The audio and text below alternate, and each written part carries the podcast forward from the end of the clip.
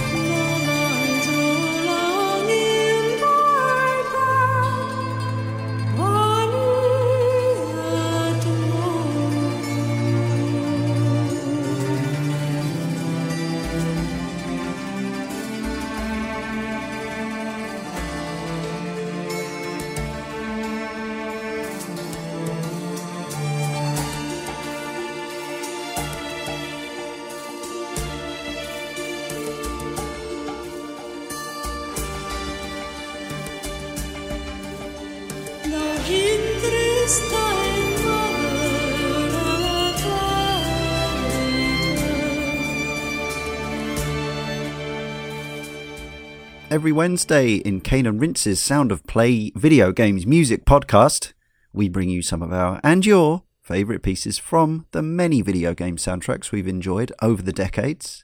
No one joining me in Sound of Play 146. This is an all community request special, as well as catching up with those folks who have expressed an interest in coming on the show. I still have a, a, a, a reasonably sizable list, not massive, but uh, enough enough shows to be getting round to. Of those of you who have said that you'd like to come on and share your favourite pieces, I haven't forgotten about you.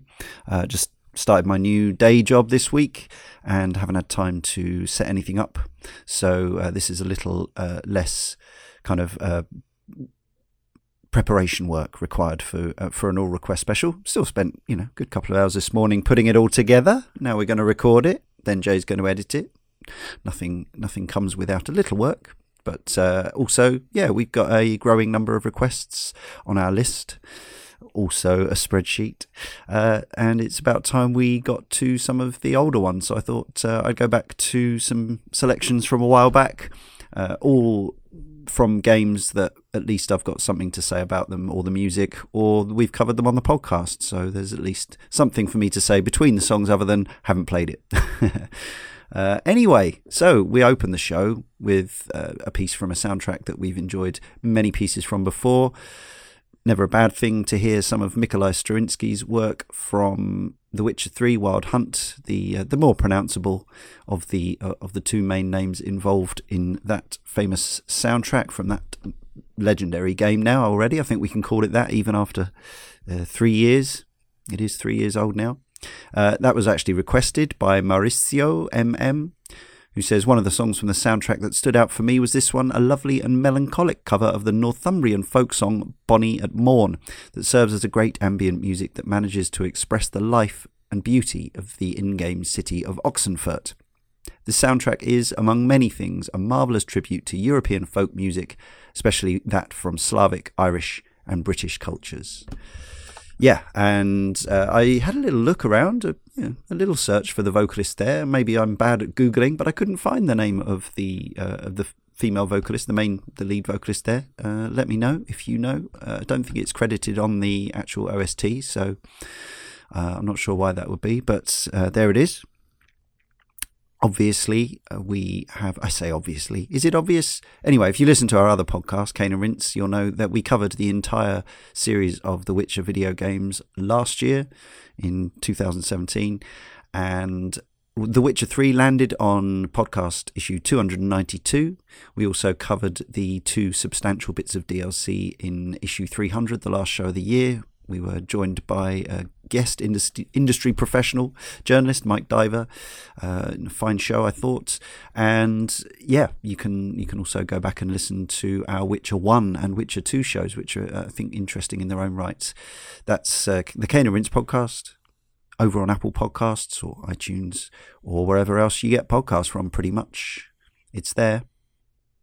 Next up, we have something from a series that we are in the midst of covering. So far, we have produced podcasts all about Final Fantasy 1, 2, and 3.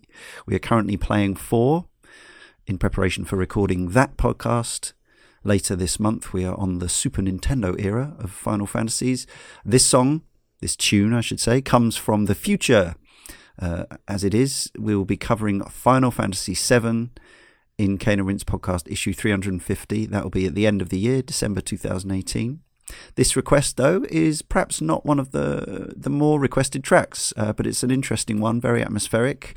Todinho says this is probably my favourite song in the entire game. It's a bit of a weird one.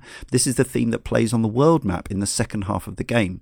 It replaces the grand main theme that plays in the first half with this somber music that just gives you a feeling of dread and hopelessness.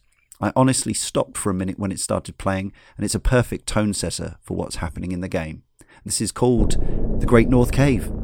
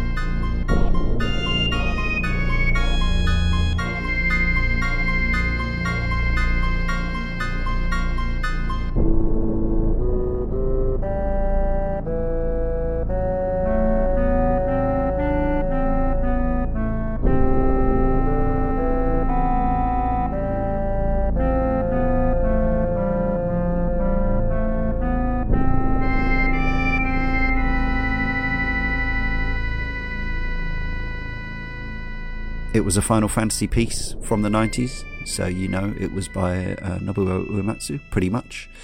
Final Fantasy VII, of course, that's the original version from the PlayStation.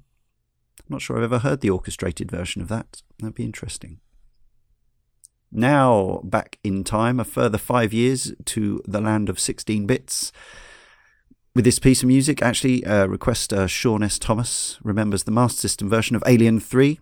He says it's a game I played to death, but when I think of it, I don't really recall clearing much more than the first level. I actually have fonder memories of the video that came with Mean Machines of the Super Nintendo port and this piece of music, but I reckon the Mega Drive version has aged better. So this is Matt Furniss's Stage 1 piece from Probe's Mega Drive version of Alien 3.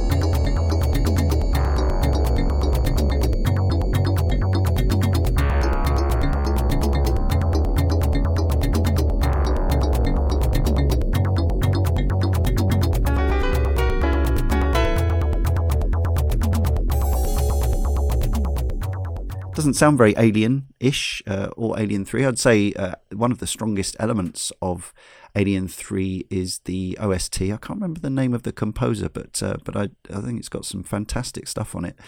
Um, as an aesthetic piece, I think apart from the Alien special effects, Alien Three, I have a lot of affection for it, even if it is a bit of a coher- incoherent uh, mess in some ways. It, it's certainly dark and atmospheric and nightmarish. Uh, it's just a bit, yeah, it's a bit all over the place for various reasons that are very well documented. If you've got those Blu-rays or DVDs, uh, I'm sure you'll be familiar with the story. But the Alien Three games, yeah, I played them both. The uh, both the 16-bit versions. Anyway, I didn't play the Master System version, but Alien Three on the Mega Drive was uh, a, quite a demanding uh, side-scrolling actioner, but it had some really cool uh, feeling weapons and some cool sound effects. Uh, but it was yeah, it was taxing, and it was it was very uh, it was very tight on, on time limits, and, and progression was hard won. The Super Nintendo version, which was one of the first games I got when I got my Super Nintendo, I was pretty much aliens mad in the early nineties. Uh, having come to the the second film actually quite late, uh, having finally caught up with it on TV in about 1990 or something. Um, the Alien, yeah, the Super Nintendo Alien Three game was completely different. It wasn't wasn't a port of the Mega Drive game, which also uh, was found on the Amiga and Master System in various forms. The Super Nintendo game was its own entity and more of a, a standard progressional action game, level after level kind of thing. Had small elements of the Metroidvania, but really was mainly action. Uh, and yeah, I had lots to recommend it as well. I did actually complete that one. Uh, and also it uh, it sampled the uh, the Hudson Game Over on on the Game Over screen, uh, which was uh, fun and cool, but of course nothing to do with Alien Three. But then the gameplay in the Alien Three games was nothing to do with Alien Three either, really, because Ripley was kitted out with all the weapons you could possibly ask for.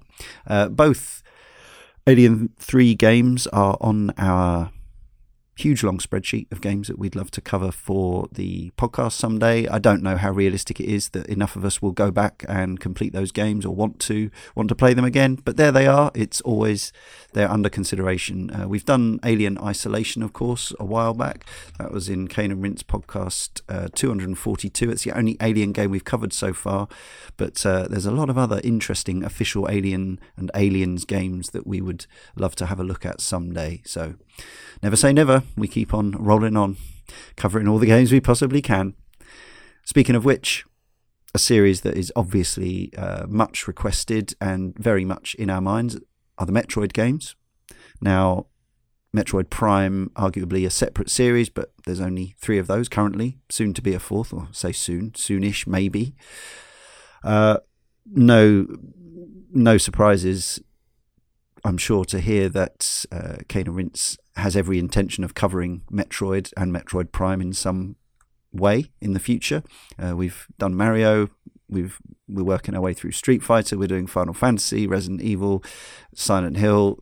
It's another series that, uh, obviously we would we would love to look at and go go back to the start. Think about how the games uh, have evolved and changed, and maybe also look at some of the uh, the odd spin-off side projects and even the fan games. Obviously, uh, there's one there's a, a a major fan remake of of uh, Metroid 2: Return of Samus, now officially unavailable, but of course they're all it's still uh, it's still out there. You can get it. Uh, AM2R, I think it's called, and there was also an official remake of Metroid 2 last year on the 3DS. So yeah, we've now got we might have to do three shows on Metroid 2 alone. So it's uh, as always, it's a big old project. I'm sure if we do the Metroid Prime series, that will certainly be one one game per podcast. The track here, anyway, is continuing the sort of aural soundscape, the sort of alien atmospheres of the original Metroid Prime with Kenji Yamamoto's music. Uh, definitely harking back to the first game, but this piece is the main title of Metroid Prime 2 Echoes, which brings in a little extra rock factor with some guitar. And uh, this was requested by our friend K Sub Zero 1000.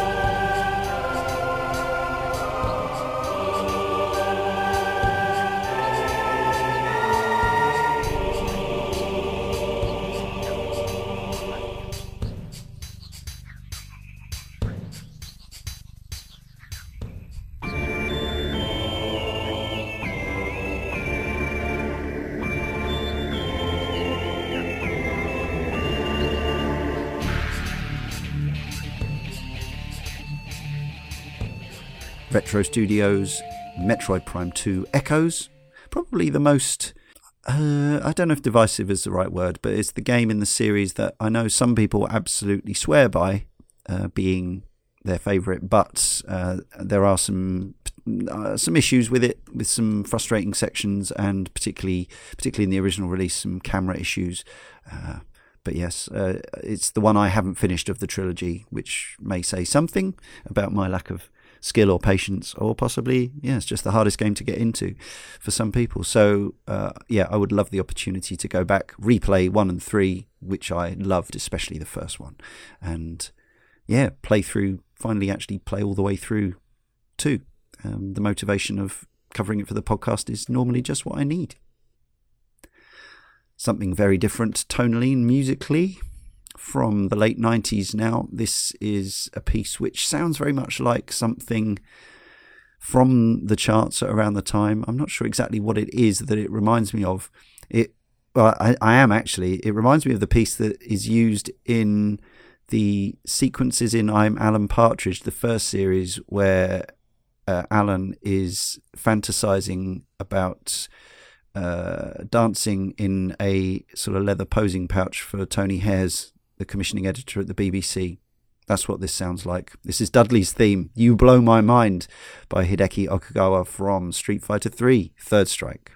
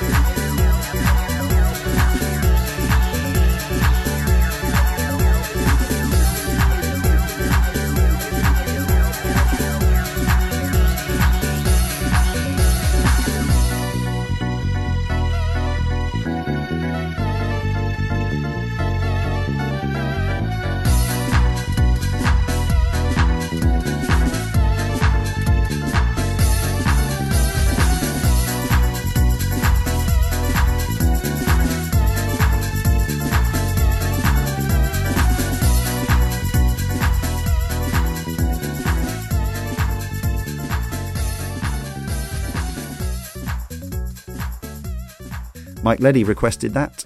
He says, an addictive little loop I can't resist playing over and over and over. Well, you say that, Mike, but you only ever select Sakura's theme when we play Street Fighter. What's that all about? I like that. I like that music too. We covered Street Fighter 3, the three games that make up that sequence of Street Fighter history in Cane and Rinse podcast issue 254. And of course, those three games are coming out as part of the anniversary collection on May 30th, a couple of weeks' time from when you hear this or less. And that will include the three Street Fighter 3 games as well as uh, the various uh, incarnations of Street Fighter 2, which we've also covered on the podcast before, and the Alpha series, same, uh, as well as Street Fighter 1, a curio, probably best consigned to history, but I'm glad they've included it on the anniversary collection, which, uh, yeah, I'm probably looking forward to more than anything else this year, game wise, uh, which, yeah, must be my age, but hey, what a collection. Now we have a request. I feel like I thought I'd picked this one before. Apologies if I have, but it's been a while if we have heard it. Um, maybe it hasn't been er, eradicated from the spreadsheet. But anyway, this is uh, from Richard Jacks or Jakes. I I think I prefer this orchestral sort of drama piece to his poppy work, and certainly some of the lyrical uh, stuff that he's uh, produced for things like Sonic R. Uh, this is from Headhunter. And Requester Mechner says, This is from the Dreamcast PS2 game Headhunter, a game that I myself feel is a little gem, largely overshadowed by the huge Metal Gear Solid 2 at the time. This game, sadly, faded into obscurity. It was one of the last kicks of Sega trying to keep the dying Dreamcast alive with an up to date action adventure game. This being the main theme from the game, their mean business, taking its cues from Metal Gear Solid with a soaring orchestra sitting over a pumping electronic backbeat, you can't help but feel as glorious and cool as Headhunter's main protagonist, Jack Wade. Triumphant trumpets pound your ears as you race down the road on Jack's motorcycle, wearing sunglasses as you solve puzzles, shoot baddies, and get your Headhunter license in a world ripe with satire, very similar to that of Robocop. It's a sin that this game hasn't got a bigger following, which is maybe in part due to the terrible PS2 port where the bike is impossible to control. It did have a sequel on the Xbox, though I would suggest you largely ignore that and never play it, pretend it doesn't exist. So completely ignore it in that case, Mechner. yeah. All right, yeah, this is a cool piece. I think it sounds of its time, which was 2001, uh, from the uh, Amuze team at Sega, Jack's theme.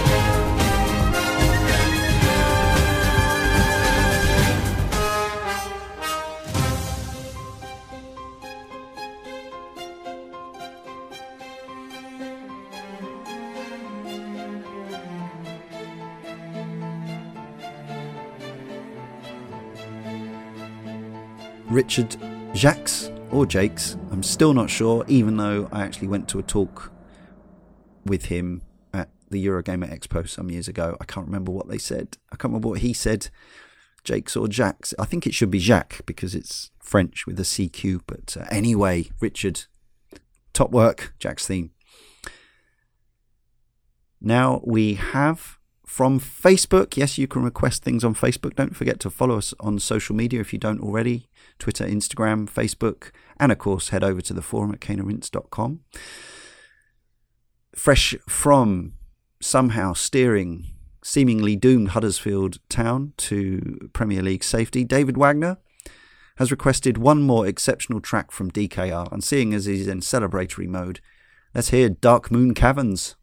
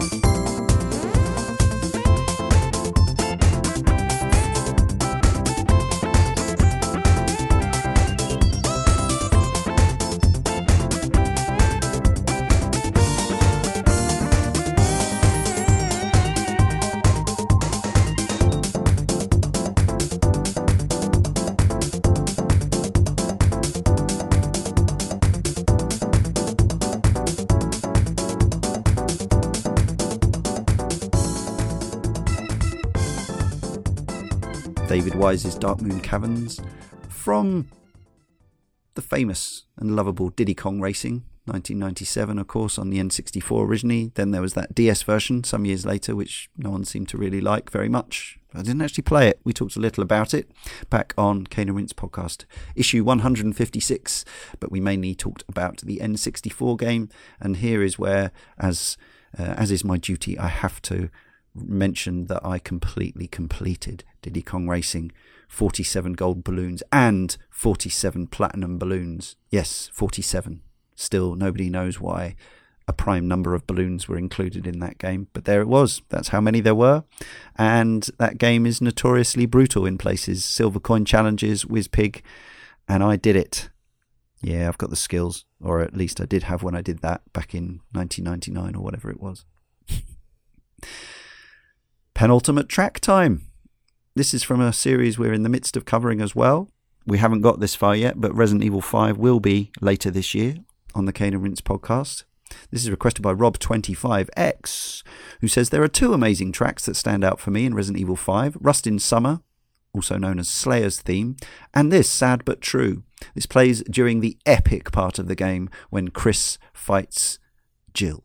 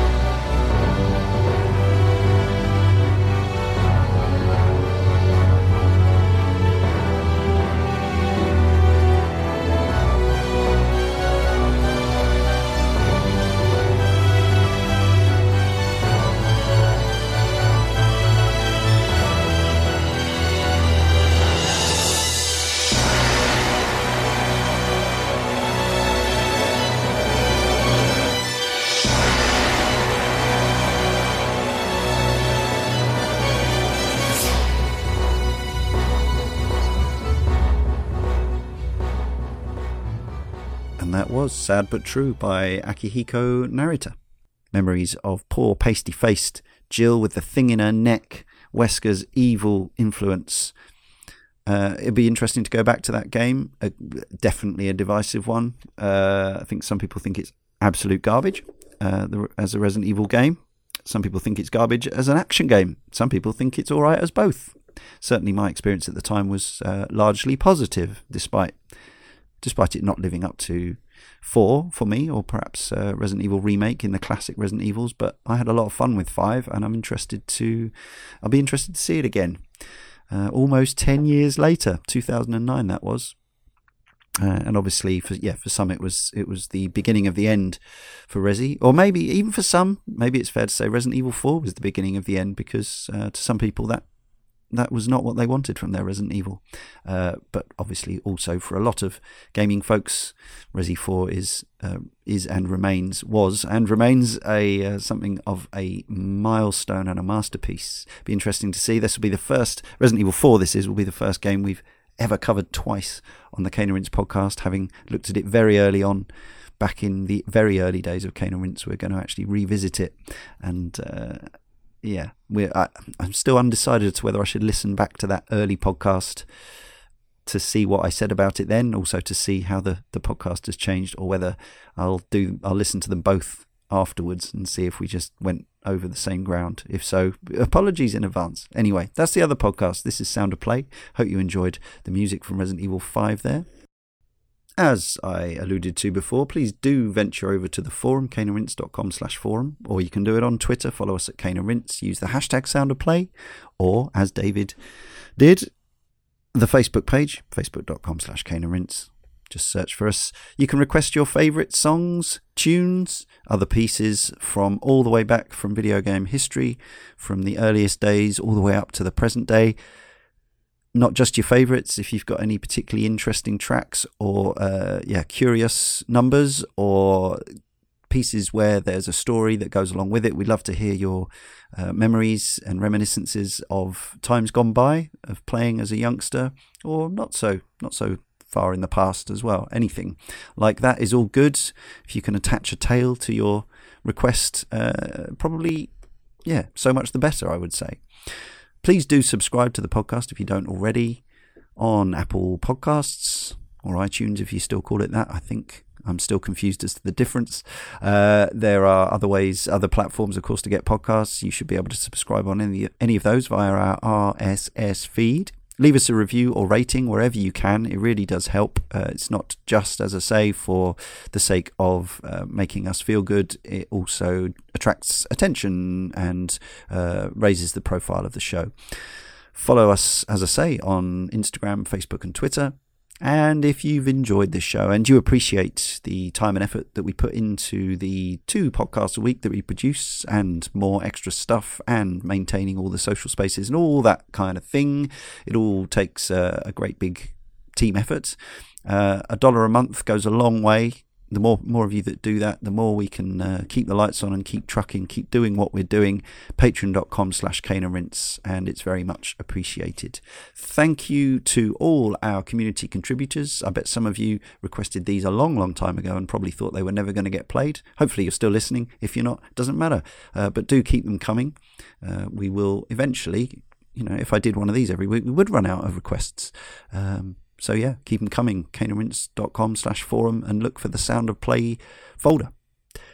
So we started with folksy violins. We're also going to conclude with some folksy violins of a slightly different nature. This is more Scandi. Uh, Follow My Ruin says, I maintain that this game, Unravel, was one of the most positive and refreshing games I've played in recent memory. This track, named Hauling, I think it's Halling. I'm not sure. I looked. I looked this up. Uh, Follow My Ruin had request requested hailing, which um, which I searched for and it didn't come up with many returns. It seems to be Halling, which I think may be a translation thing. There seems to be a longer name for the track, which is all Scandinavian. So apologies if I've got this wrong. We're going to call it Halling. Uh, anyway, this track, named Halling, plays during what may well be the finest example of a hamster chase in all of gaming. Yes, if you haven't played Unravel yet, it's now often available very cheap. It's a 2016 game by Coldwood for EA. Uh, it's also on EA's Access thing. So if you're if you've got a, a pass there, if you subscribe to that, you can play Unravel anytime you want. Uh, I do recommend it. It's it's very sweet. Uh, maybe it could have done with a bit more variety in in puzzle uh, design, but overall, I'd still say it's well worth catching up with. And yeah, the soundtrack is is delightful. We've featured a few pieces before from it, from uh, Henrik Oja or Oya and Frida Johansson. Uh, and yeah, it's always a always a treat. So with this, Halling possibly, uh, I'll leave you uh, for another week of Sound of Play. Next up, it's Ryan, and yeah, please enjoy and come back next time.